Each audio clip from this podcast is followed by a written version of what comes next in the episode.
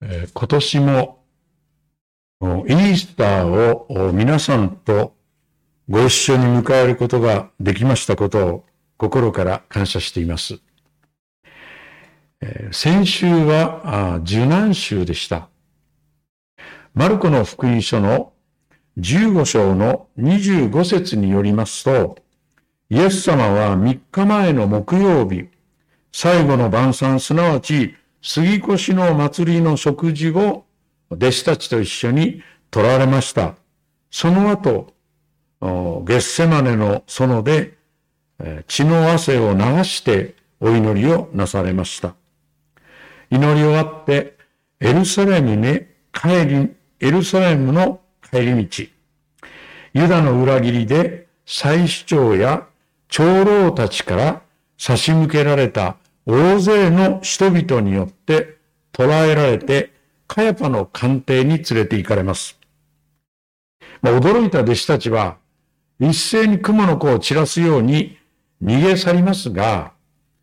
しかしペテロはその後思いとどまってイエス様の後から見つからないようにもう一人の弟子の手引きによって大祭司カヤパの官邸の中に忍び込みます。え捕らえられたイエス様は一晩中カヤパの官邸でサンヘドリンと呼ばれるユダヤの最高法院で裁判を受けます。裁判でイエス様がご自分は神の子、キリストであると表現した結果、神への冒涜罪を着せられて死刑の判決を受けます。しかし、当時死刑はローマ法の下でしか執行できませんでした。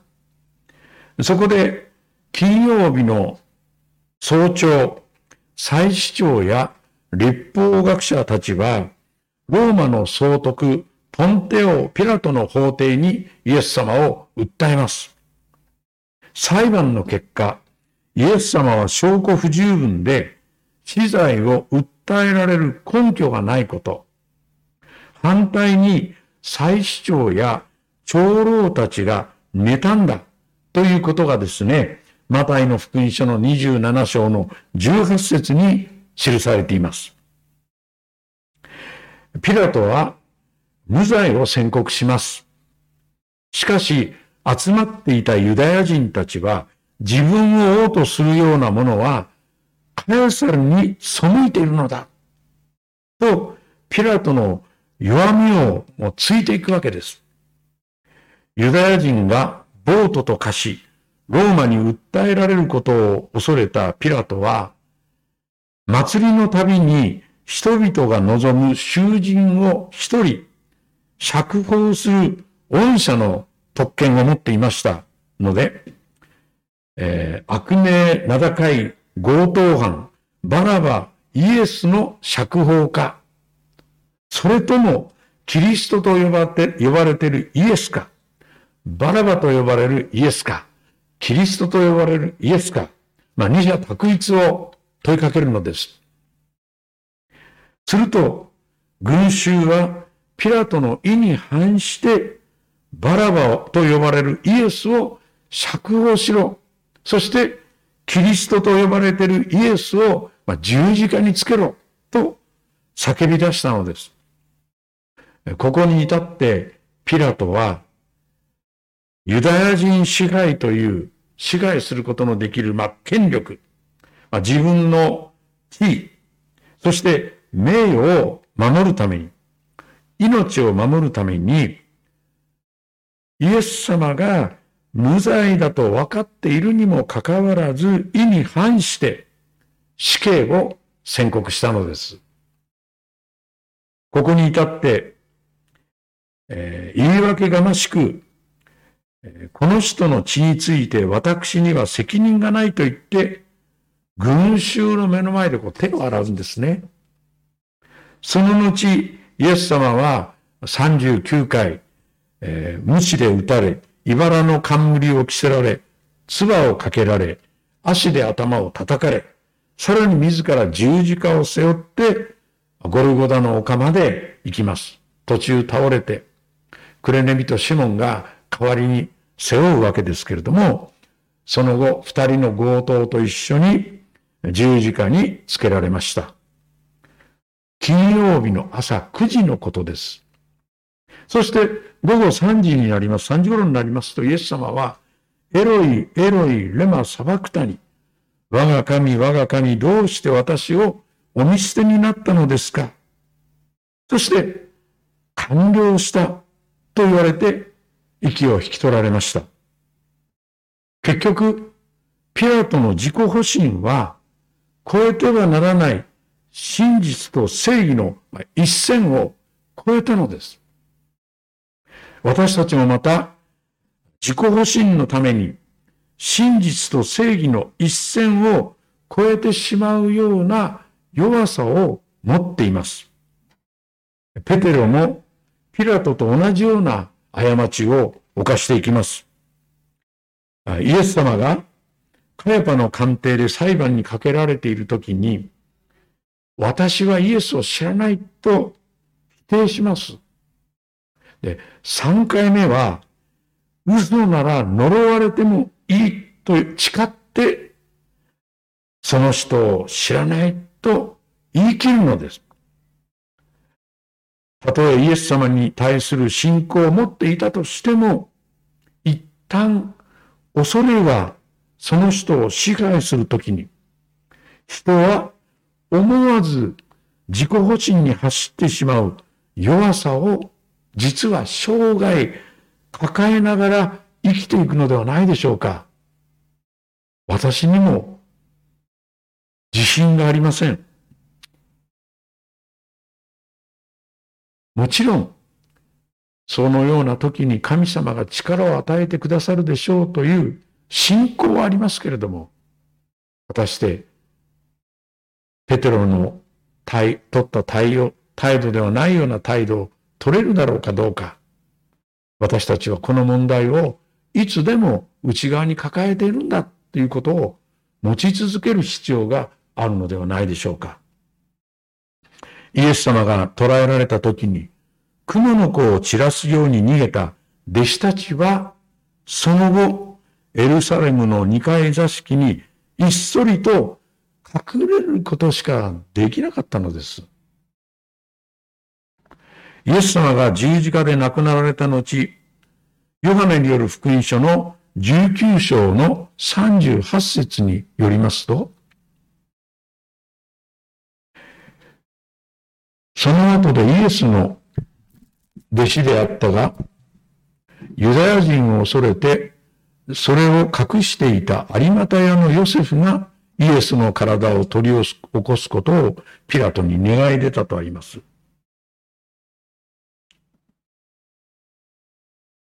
また、39節には、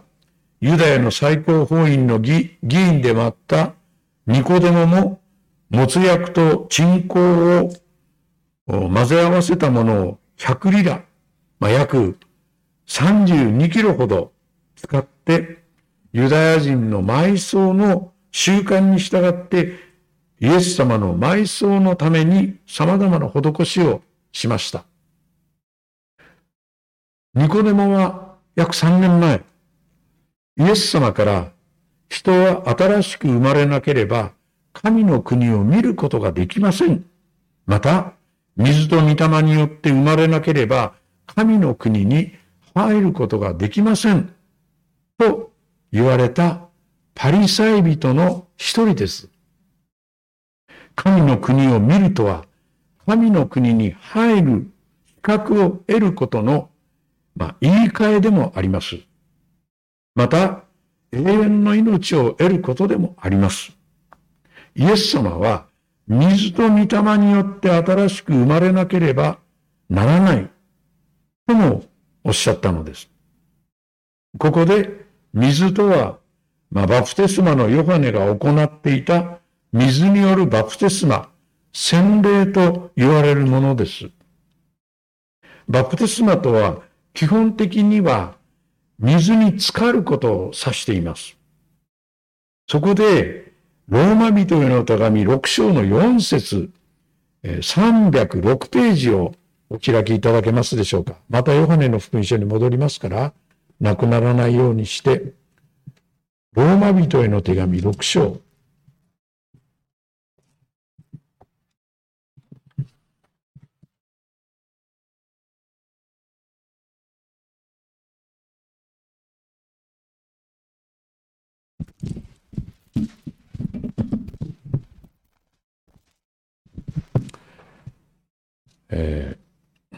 新約聖書の306ページです。305ページの終わりですね。一番下から言います。ローマ人の手紙6章の4節私たちはキリストの死に預かるバプテスマによってキリストと共に葬られたのです。とあります。すなわち、キリストと共に罪に死んだことを私たちは信じて、バプテスマという水に浸かる行為を受けるのです。まあ、その水に浸かる行為を指していると言ってもいいです。そして4節の後半。それはちょうどキリストが道地の栄光によって死者の中から蘇られたように、私たちも新しい命に歩むためですとあります。ですから、バプテスマという水に浸かって、その水の中から上がることによって、新しい命を持って、永遠の残りの生涯を生きることを指しています。ですから、水に浸かることは、自らの罪を悔い改め、イエス様の罪の許しを信じることを指しています。まあ、悔い改めて、悔い改めと信仰を指し示していると言えるでしょう。そして、水から上がることによって、新しく生まれ変わり、永遠の命をいただいて、神の国に入ることを指しています。しかしこのことはですね、同時にそれは御霊によって新しく生まれることでもあるのです。えー、ローマ人への手紙の10章の10節をお開きいただけますか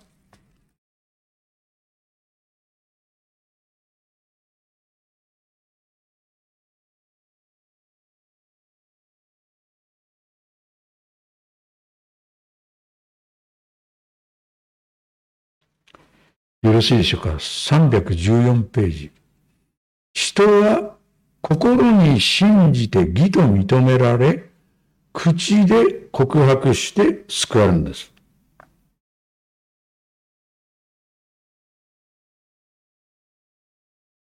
9節を見ると、もしあなたの口でイエスを主と告白し、あなたの心で神はイエスを死者の中から蘇らせたと信じるなら、あなたは救われる。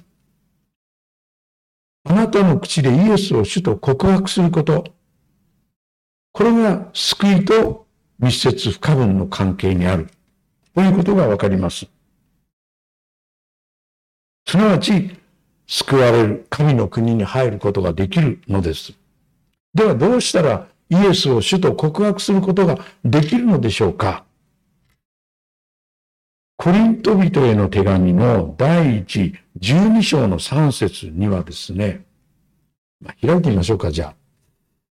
えー、コリント人への手紙第一12章の3節ですからあなた方に次のことを教えておきます。神の御霊によって語る者は誰でも、イエスは呪われよということはなく、また、またですね、ここです。このくだり。また、精霊によるのでなければ誰もイエスは主と言うことができません。イエス様は私の主ですと告白することはできない。精霊の助けがなければできないんだ。精霊によってそのような告白が私たちはできるのだと教えています。むしろ、その意味では、誰一人例外なく精霊の力によって信じさせられていくのです。信じるということは大変私は不思議なことですね。どうやったら信じられるんですか？と私はよく聞かれます。私はその答えを持っていなければならないんです。だけど皆さん、皆さんどうやってし、なぜ信じられたんでしょうか？厳密に考えますとね、どういうわけだか、ある時、信じますと、心の底から納得して告白する自分に気がつくのではないでしょうか。振り返って皆さんが信仰を持った時のことを考えていただきたいのです。その時にノーと言ってもいいわけですし、え、その前は拒絶したいたのです。何言われても。だけど、イエス様を信じますと告白したときは、どういうわけか納得の中で、もちろん将来に対する不安があるでしょう。でも、わかりませんが、告白することができたのです。ですから、信じるとは不思議なことですけれども、精霊の力によってのみなされるのです。むしろ、精霊の働きかけによって、主と告白できてしまうのですと言った方が、私の経験上から言うと、伝えやすい言葉です。ですから、エペソビトへの手紙にありますように、私たちは恵みのゆえに信仰によって救われるんです。ある時自分の意志を持って信じますと告白することができたその時、それは誰に対してもいつでも聖霊なる神様が働きかけておられた結果なのです。だから、信じます、信じますと言って自分をこう、言い聞かせるような信仰のあり方でなくていいのです。きっと素直にイエス・キリストを信じますと告白できる時が与えられているのです。その時を待ち望むということが私たちにとってある意味で信仰の姿勢だと言ってもいいかもしれません。信じたいという気持ちの表現ではないでしょうか。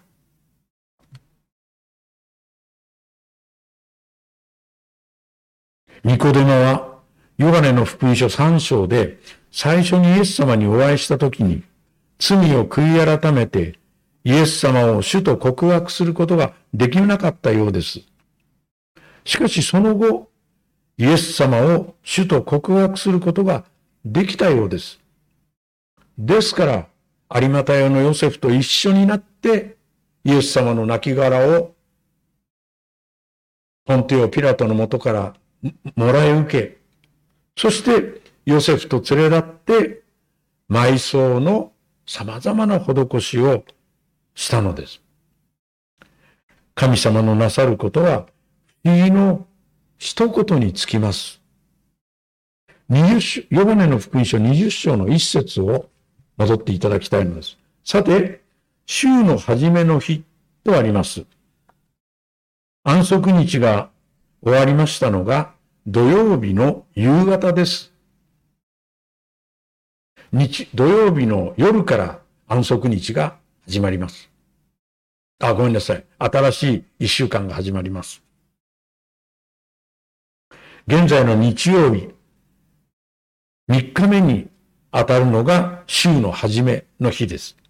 土曜日の夜から日曜日の夕方までが週の初めの日であります。ちょうどそれはイエス様が亡くなられた金曜日から数えるならば3日目に当たりました。彼女たちは準備しておいた香料を持って墓に行きましたので、金曜日のは仮の埋葬だったと考えられます。ヨガネの福音書によれば、マグダラのマリアが一人で墓に行ったように書かれています。しかし、マルコによる福音書の16章によりますと、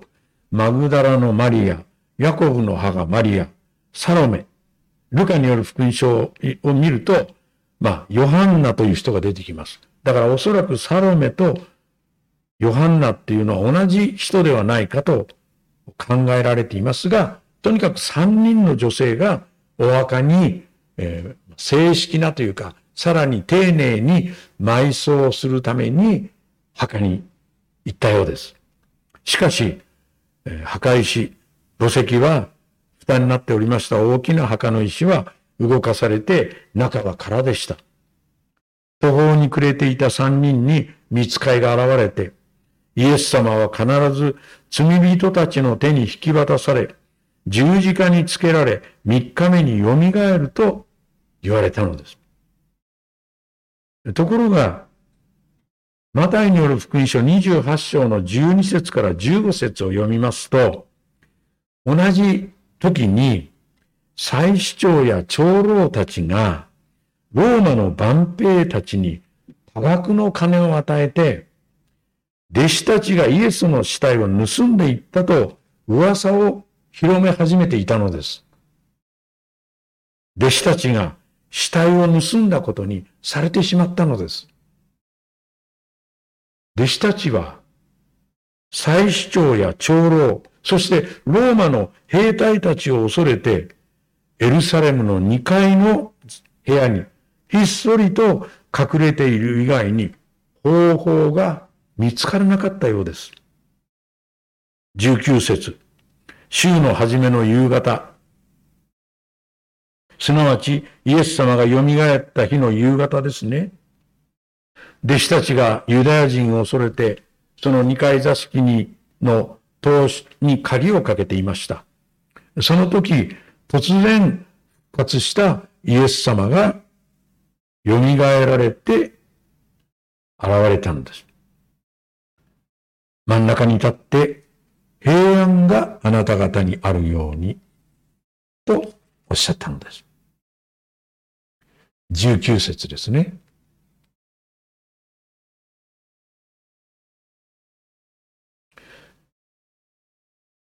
イエス様は最後の晩餐の席上で、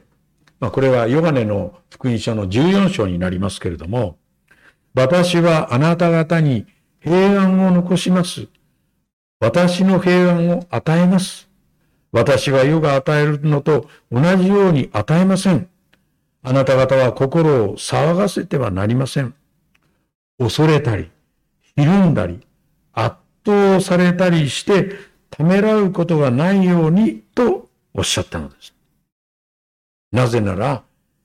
イエス様が平安を与えてくださる唯一のお方だからです。私たちの平安は、イエス様の約束と深く結びついています。イエス様が持っていた平安です。イエス様の平安は、たとえ嵐の中にあっても、熟睡できるような平安で、決して恐れたり、それから圧倒されたりして、ためらうこともなく、心を騒がすこともない平安なのです。それは神様が全てのことを益としてくださるという信仰から来る平安でもあります。イエス様は弟子たちが再び平安に満たされるために、ご自分の手と脇腹を彼らに示されたのです。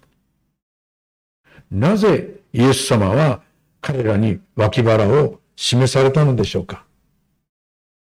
二十節、こう言ってイエスは手と脇腹を彼らに示されたっていうんです。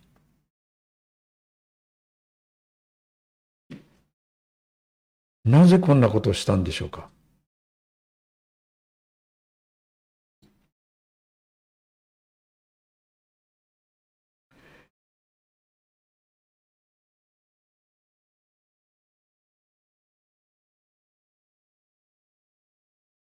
それは復活が事実だったからですね。復活の事実を伝えたかったのですね。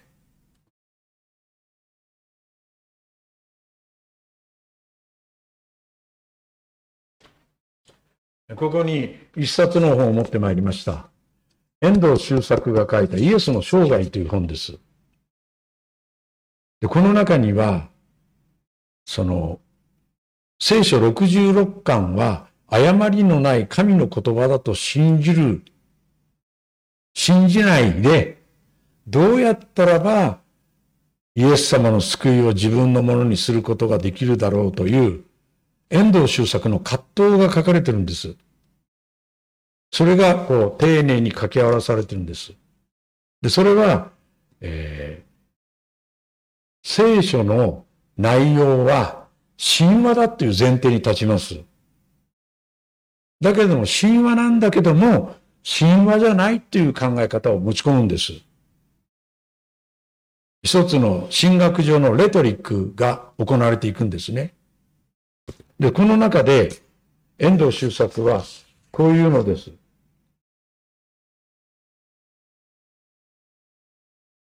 一つ一つの58ページで、一つ一つの事実という点では、必ずしも正確正確に聖書は書かれていないというのです。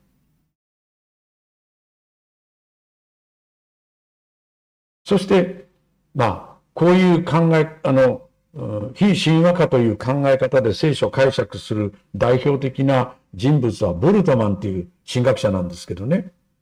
で、遠藤周作はブルトマンという神学書、ブルトマンという神学者が書いた神学書を読み込んでるんです。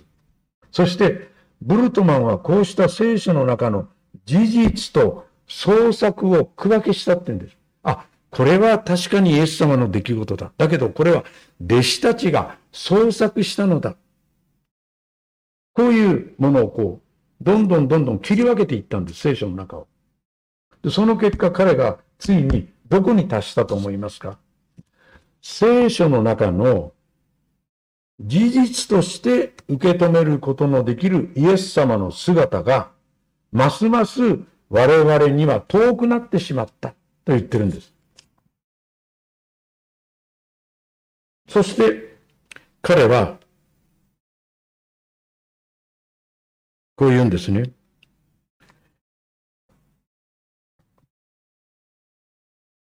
イエスが蘇ったのは事実ではない。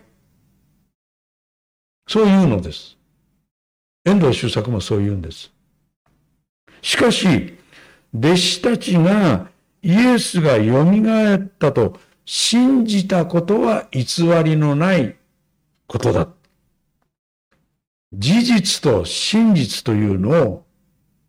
区分するのです。そして分離させるのです。事実と真実を一つの中に、一つの理解、一つのものとして理解するんじゃなくて、区分することはできますけど、分離することができないっていうのは私の立場です。だから、復活は事実ではないけれども、弟子たちが復活したと信じたことは真実であった。なぜならば、彼らが迫害を恐れず、命を懸けてイエスの復活を伝え続けることができたのは、彼らが復活したということを真実と受け止めたからだというのです。ここに遠藤周作の文学者としてのレトリック、巧みな言い回しがあります。しかし、ヨバネの福音書はそんなことを決して言っていません。21章の20章の24節以降を読むと、それがわかります。十二弟子の一人でデドモと呼ばれるトマスは、イエスが来られた時、彼らと一緒にいなかった。そこで、他の弟子たちは彼に、私たちは死を見たと言った。しかしトマスは彼らに、私はその手に釘の跡を見て、釘の後にに指を入れ、その脇腹に手を入れてみなければ決して信じません。それから8日後のことです。同じように弟子たちがエルサレムの2階座敷で戸を閉じて鍵をかけていましたときに、イエス様が平安があなた方にあるようにと言って、復活のイエス様が現れてくださったのです。そこにトマスはいました、今度は。27節。それからトマスに言われました。あなたの指をここに当て、私の手を見なさい。手を伸ばして私の脇腹に入れなさい。信じないものでなく、信じるものになりなさい。と言われたのです。トマスは、イエス様が復活した事実を事実ゆえに認めざるを得なかったのです。皆さん、真実が成り立つのは、事実に根拠を置くからではないでしょうか。私の確信は、完全な真実は、真の事実の裏付けがなければ、どこまで行っても完全な真実を得ることができないと考えています。私たちは見なければ信じられないトマスのような弱さを持っていることは認めます。しかし同時に見ていても信じない人がいることも事実ではないでしょうか。見るとか見えないということにかかわらず、人は五感で確かめられないとしても信じることはできるのです。精霊なる神様が私たちに信じさせてくださるのです。復活の事実をして、知って、事実を体験した弟子たちに悲しみと痛みと苦しみ、恐れから解放され、平安が再び満ち溢れたのです。そして20節弟子たちは主を見て喜んだとありますように、恐れから解放され、喜びが回復していったのです。キリストの真の平安と喜びは、イエス様の復活の事実の上に成り立っているのです。これがなければ、どんなに真実だと語ったところで、私たちの心を動かすものではありません。イエス様には、弟子たちだけでなく、この事実に触れることのできないものへの配慮がありました。ですから、トマスに何と言ってるでしょうか。29節です。イエスは彼に言われた。私はあなたを見たから信じたのですが、信じたのですか？見ないで信じる人たちは幸いです。イエス様の十二弟子以降の人、あるいはイエス様の復活の現実を体験しなかった人たちのためのメッセージです、これは。私たちに対するメッセージです。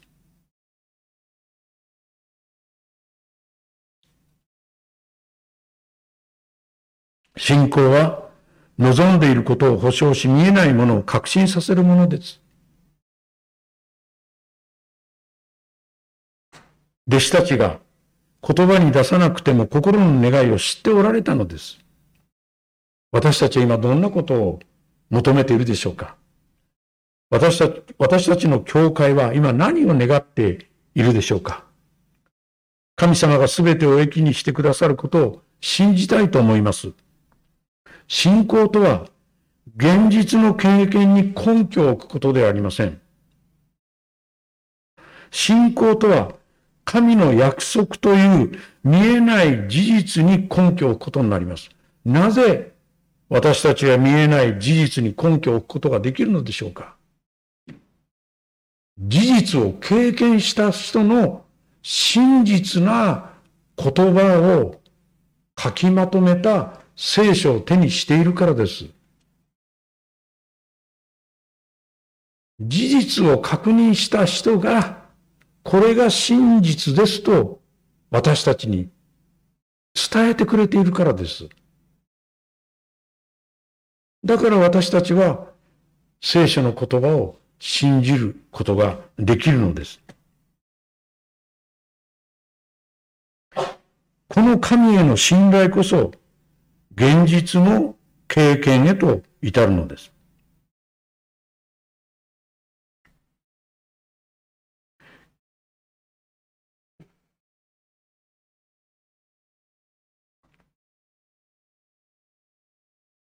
どうか、この一週間、私たちは目に見えないイエス様の事実を体験した弟子たちの言葉を真実なものとして受け止めて、イエス様が私たちに、弟子たちに与えてくださった平安と喜びを経験する新しいスタートを今日切ることができたらば、なんと幸いでしょうか。お祈りします。父なる神様、あなたの皆をあがめて心から感謝をいたします。どうか、もう一度私たちに、弟子たちがイエス様の復活の事実を体験し、これが真実だと伝えてくださった、伝えられた聖書の言葉に信頼を寄せ、イエス様が与えてくださる平安、そしてイエス様が与えてくださる喜びを、この一週間、新しく経験することができますように、助け導いてください。主の皆によって祈ります。アメン。